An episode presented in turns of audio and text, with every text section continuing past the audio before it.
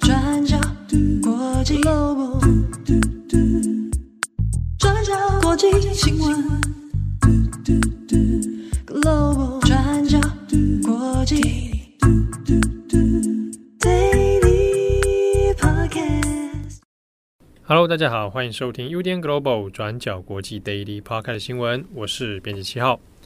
今天是二零二三年四月十三号，星期四。好，今天 Daily Podcast 新闻，第一个呢，我们先看一下，在今天早上，北韩又发射了飞弹。根据日本的防卫省说法，啊，那是在早上的七点二十二分，啊，那日本时间的七点二十二分哦。那从北韩发射了至少有一枚弹道飞弹，那往东部方向飞行。那在日本时间的上午七点二十六分的时候呢，防卫省有做出了宣布哦，说呃北韩可能发射了弹道飞弹。那之后，像是日本的 J 警报全国瞬时警报系统，那就有发出了这个紧急的发布。好，那希望民众呢要留意，并且可能的话，要民众要避难哦，躲在一个坚固的建筑物啊，或者是遮蔽的这个地下室。那在同样呢是七点五十五分的时候，这个 J 警报啊就有发出讯息说，飞弹落下的地点可能在北海道的周边。好，那看到这样的讯息的时候，当然会觉得哇，事情就跟过去以往这个北韩发射飞弹的状况就有点不一样哦。如果是落在北海道的周边，那这个事情可能就会相当的严重。不过呢，在上午八点十六分的时候。那这个讯息呢已经被修正了哦，日本政府也是这样，透过这个紧急通报系统，那就修正说，并没有落在北海道的周边。那后来防卫省的消息是，这个飞弹呢是落入了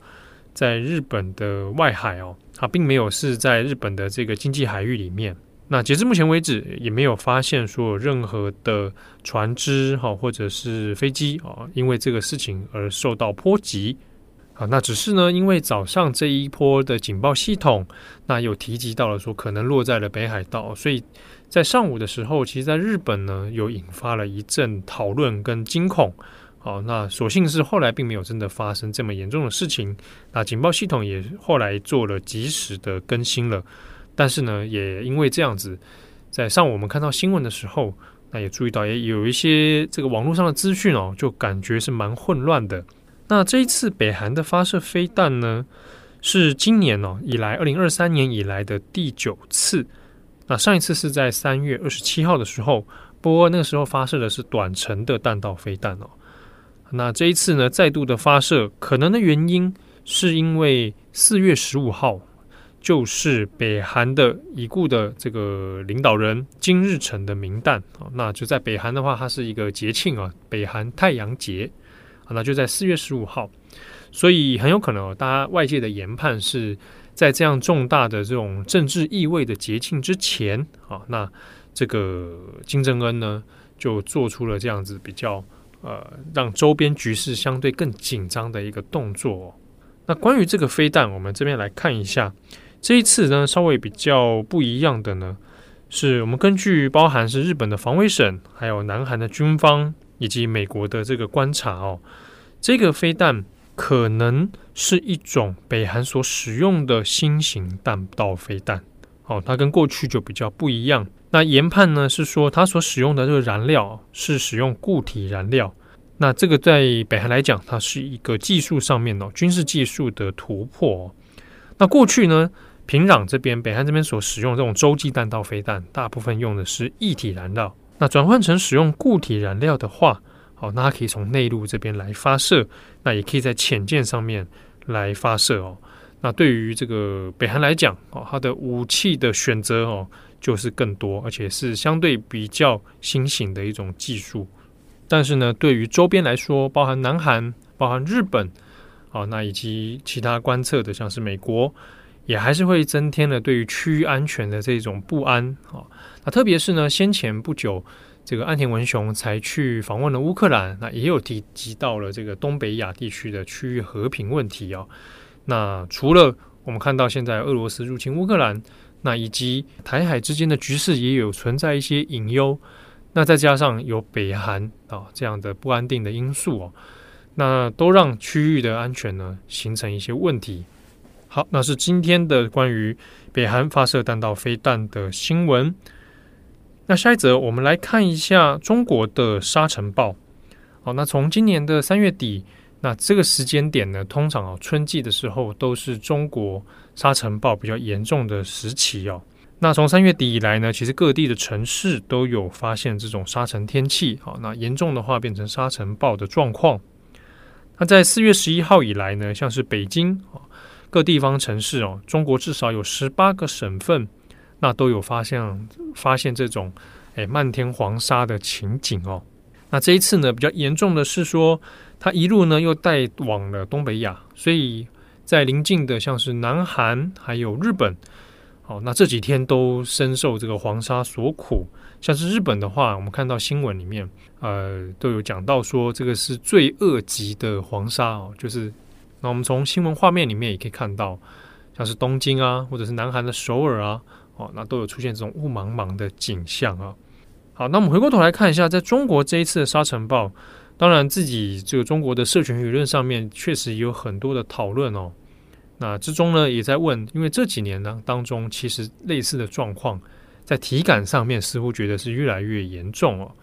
那像是在二零二一年的时候呢。北京啊，当时就面临到了十年来最强的沙尘暴啊，那肉眼的这个能见度啊，是几乎是不到八百公尺的，那看出去啊，白天看出去就像是黄昏的景象一样。好，那这一次呢，中国的沙尘暴大概从三月份好开始，那从这个蒙古啊一路这样子吹拂，那扩大到了西北、华北、东北一带。那我们看到其他的地区。像是像安徽啊、上海啊、浙江啊，哦，那都有出现这一种空气污染指数都破表的一个情况。那根据中国的中央气象台的说法哦，这个从今年截至到四月十三号为止呢，那已经发生了八次的沙尘天气。好，那这个比起过去的同期来讲呢，它是比较略微增加的。过去呢，通常是在一年的平均是五到六次啊，但是今年呢已经有八次了。那当然，这中间也反映了许多的问题哦，包括要应对沙尘暴本身就是一个蛮艰难的一个工程哦。那包括说它有防护林的设计和防护林的工程，那以及沙漠化土地的一些富裕保保持等等啊，其实并不是一个短时间哦能够马上根治的一个难题哦。那过去几年当中，其实在中国的舆论里面哦，那或者是政策的讨论上面，那其实就有很多类似的一些难题。那中国官方的说法呢，是说像这一波哦，二零二三年这样的沙尘暴问题呢，官方的说法是，过去好几年来，中国已经高度重视这个防沙治沙还有荒漠化的这些治理，它其实是已经成效哈，有一些相当明显的效果。沙尘天气是明显减少的，不过我们去看这样是中国的其他媒体哈，呃，微博或者微信上面的讨论呢，其实还是有很多人在问说，那为什么感觉上还是觉得沙尘暴蛮明显的，而且呢，好体感上面有越来越严重的这种趋势哦。那之中有一个讨论就是关于防护林啊，这个防护林工程，那因为防护林呢，它主要针对的。哦，是比较贴近地面的这种扬沙或者浮尘，啊，那防护林的作用就会比较好。可是呢，如果是上到高空啊，大气环流的这种沙尘天气的话，那防护林的作用相对就没有那么有效啊。那面对这种是属于天气现象的情形的话，那中国需要的就不只是防护林的工程，那也包括说刚刚讲的荒荒漠化的处理哦。一些土地的修复啊、保育啊，它其实是个多层面的一个环境保护工程。不过呢，这样像是在二零二一年呢、那一年在讨论的时候有讲到，像敦煌这边的防护林工程，却也发现哦，虽然上有在推动这样的一个这个作业啊，土地保育啊、啊防护林的设置啊等等，但也有发现说有一些土地哦。后来被移作去种葡萄啊，他想要去发展这个红酒的产业，那因此呢，出现一些滥垦滥伐的一个状况，所以有一些地区呢，有被民众质疑说，哎，可能是不是没有那么的有效，好，在防护林工程上或者讲的荒漠化管理上面哦，并不是那么的出色哦，不像官方所说的这么好。好，那有关于沙尘暴的新闻呢，可以参考今天我们的网站过去二十四小时，那我们有文字版的讨论，中间我们也有讨论到南韩的新闻，那也有做了相关报道，结果反而引发了像是中国的官媒《环球时报》的一些这个舆论上的愤怒哦。好，那下一则呢，我们再看回日本。那日本在昨天哦，四月十二号的下午，举办了一个国际的记者会。那这是针对先前已经有 BBC 做过报道的这个杰尼斯偶像哦。那过去呢，有发生一系列哦，被这个喜多川社长啊所性骚扰的过的一段黑历史。啊，那这先前我们在 Daily Podcast 上面有略微提过哦。那这一次呢，是当事人哦，是被害者的当事人之一。那他叫做冈本 kauan K A U A N。那呢，他有在这记者会上面就出面的哦，再来作证。那有提出了一些指控。那也希望很多相关的媒体哦，能够进一步的来追查。那 kauan 本人呢，他是在二零一二年的时候啊，当时他十五岁，他就成为了小杰尼斯。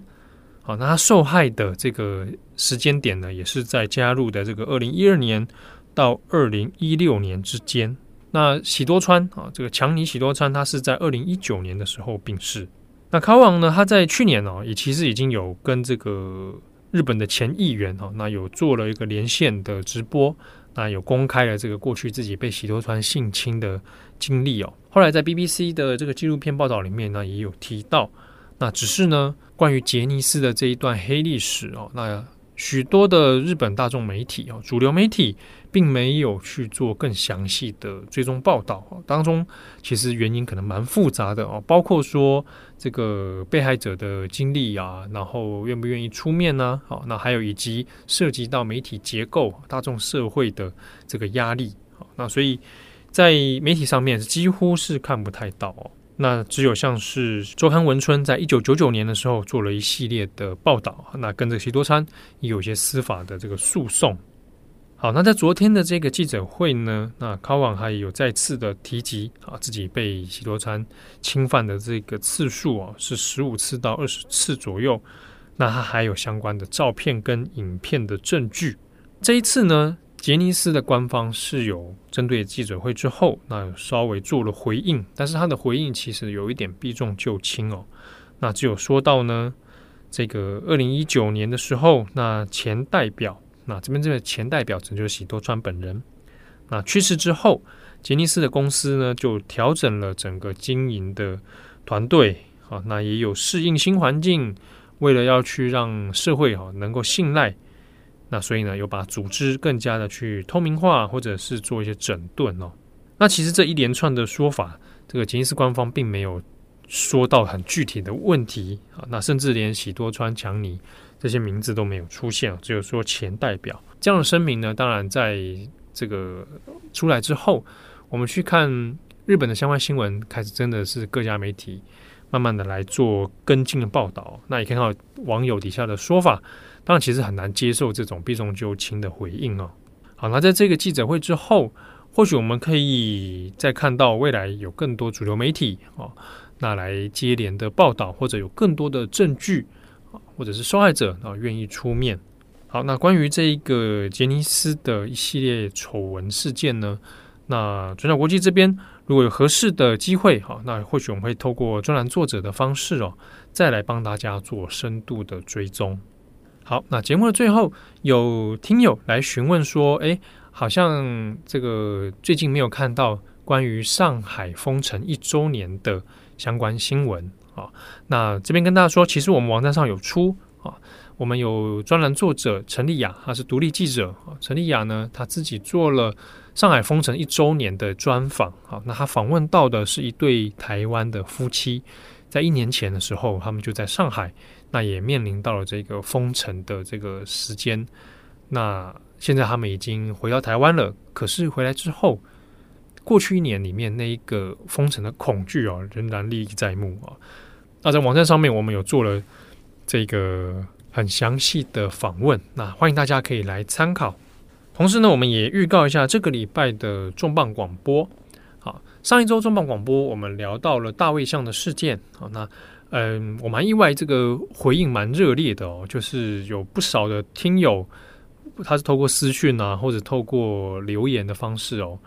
觉得这一集哎很感兴趣哦，很想要再继续听文艺复兴的相关故事。好，那这些意见我们都有看到哈，我们可能真的会认真考虑来做一个另辟一个系列。可能是以结合历史、艺术还有新闻议题的方式哦，看看怎么来讨论文艺复兴三杰啊，达文西、米开朗基罗、拉斐尔。那这个大家可以拭目以待，我们会认真的来计划看看喽。那这个礼拜的重磅广播呢，我们会回到转角游乐器啊。那这次的转角游乐器，我们要谈的议题呢，是关于大家耳熟能详的哈，就算你没玩过电动。应该也会听过的游戏就是《快打旋风》（Street Fighter），有的又翻《街头霸王》（Street Fighter） 啊。那我们会谈一下这个格斗游戏的诞生哈，如何造就了这个电玩史上的一个里程碑。那同时，我们也侧重另外一个重点，是在很多格斗游戏的角色设计上面啊，似乎都会看见一些国族文化的刻板印象。啊，那些符号怎么样搭载在这些角色身上哦？那比如说，大家也是很熟悉的女性格斗家春丽。那我们这集的内容里面就会针对格斗游戏本身呢，以及这些角色身上的国足符号啊，我们会来做一个讨论。好，感谢大家的收听，祝福你有美好的一天。我是编辑七号，我们下次见喽，拜拜。